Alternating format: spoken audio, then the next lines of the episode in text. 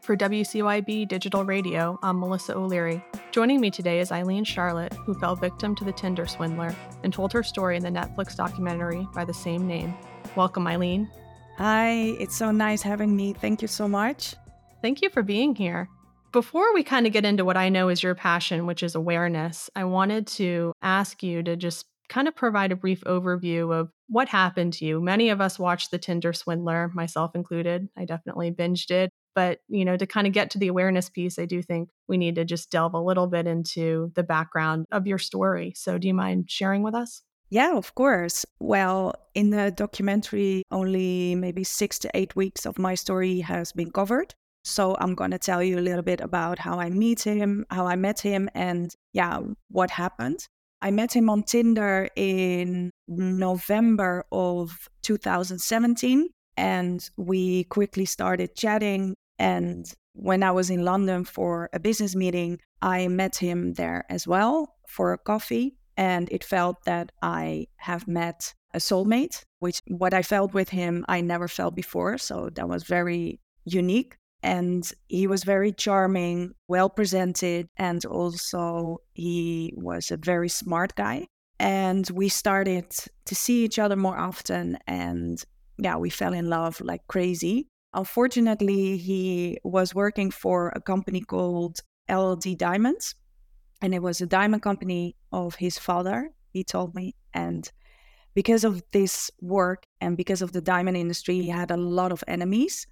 So in May, like almost seven months after we started the relationship, he lost a big business deal and his enemies were chasing him more than ever.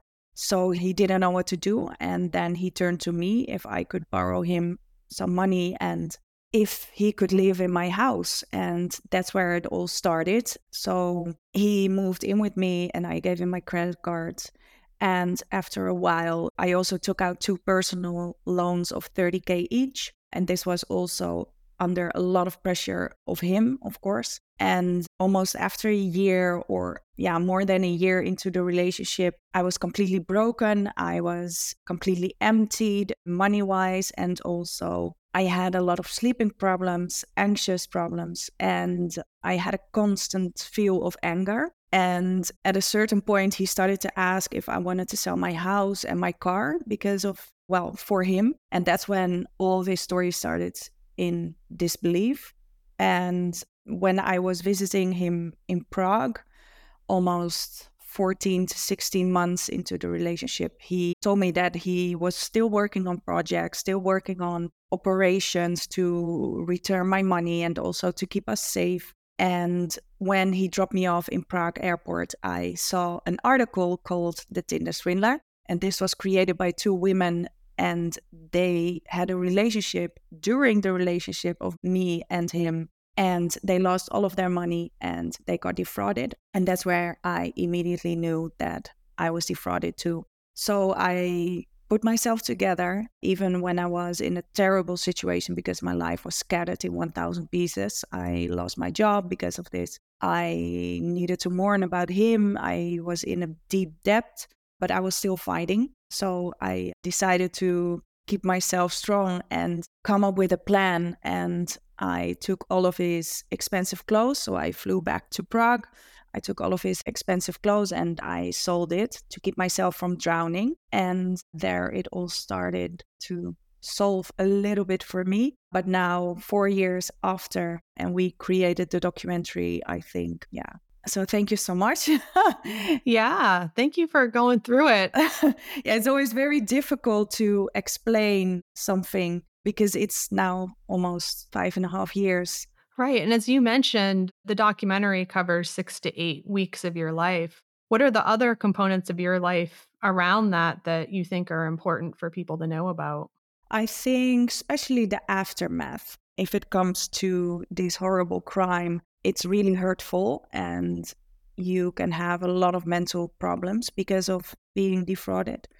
And I think the aftermath is one of the most important things I want to share because I think my resistance is also motivating maybe other victims to step up and to fight as well. Absolutely.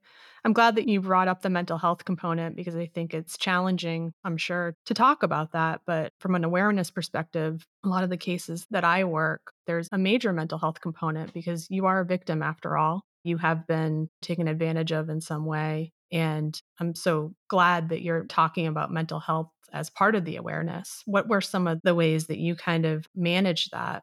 I immediately went into therapy because I knew that I couldn't do this alone and I couldn't fight this alone because I had PTSD and I already had it before. So I saw the same patterns. And it took me like one and a half year to really get out stronger than I was before because I always thought that I would never be as strong as I was before the fraud. And I got my focus back and also my sharpness. So I was really happy about immediately taking action. And I think that's the most important thing to do, besides, of course, filing a police report. And now, after everything happened, I always say that in fraud, it's not only about the money part, it's more about the mental part because this will be a trauma for life.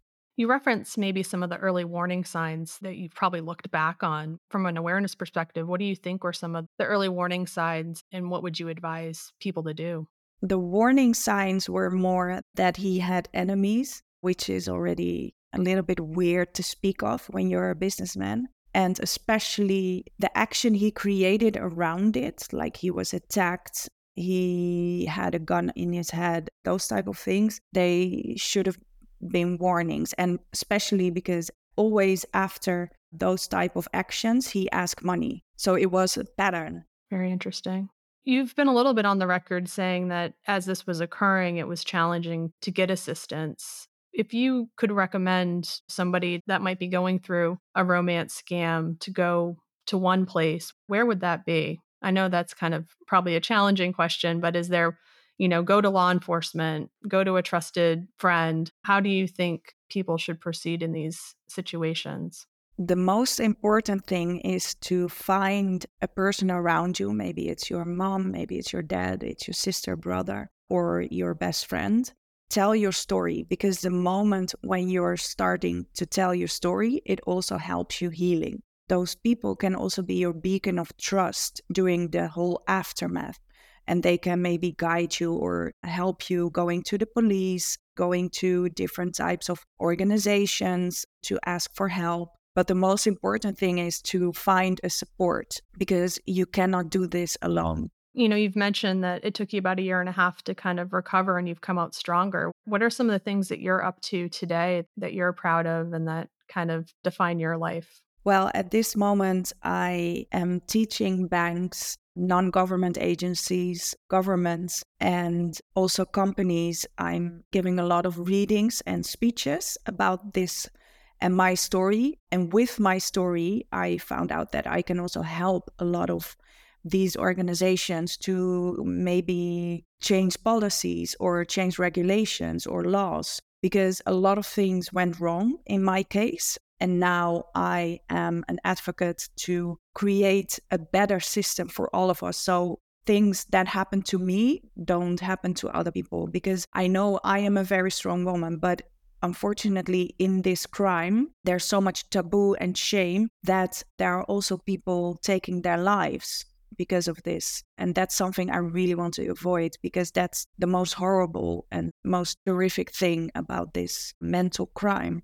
Yes, I would agree with that. It's devastating. Oh my god, and I always forget that I I also started my own company. I created my own wine label. I did that because I really love wine and I always say that it was helping me through the bad times, but now it's bringing me also a lot of good times. That's really great and I love that perspective. I know wine folks. It's definitely a community of people that share that with you. Yeah, I think so as well.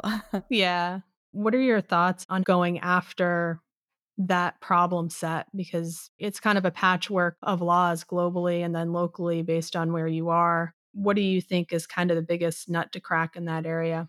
I think there are too many, unfortunately. But at this moment, I am really trying to focus that agencies and uh, also companies and governments are showing the community and everybody in the world that it is okay to be a victim, that it is okay to fallen for a scam. Because the more openness it creates, the more people started to talk and the more people starting to be aware of this horrible crime. And the moment that people are going to talk, the moment there will be more police reports, the moment that everybody and the rest of the world is also more chasing these crimes. So a lot more can do only because you share your story. Right. And galvanizing the victims. I mean, I think that's terrific that you're providing an avenue for victims to feel safe enough to speak up and to make those reports. I think another thing that I've observed from other victims is that to a certain extent, you're mourning the loss of a relationship. Did you feel like that was something that you had to go through? Or were you kind of, you know, turned against him once you kind of got on to what was really happening with the fraud?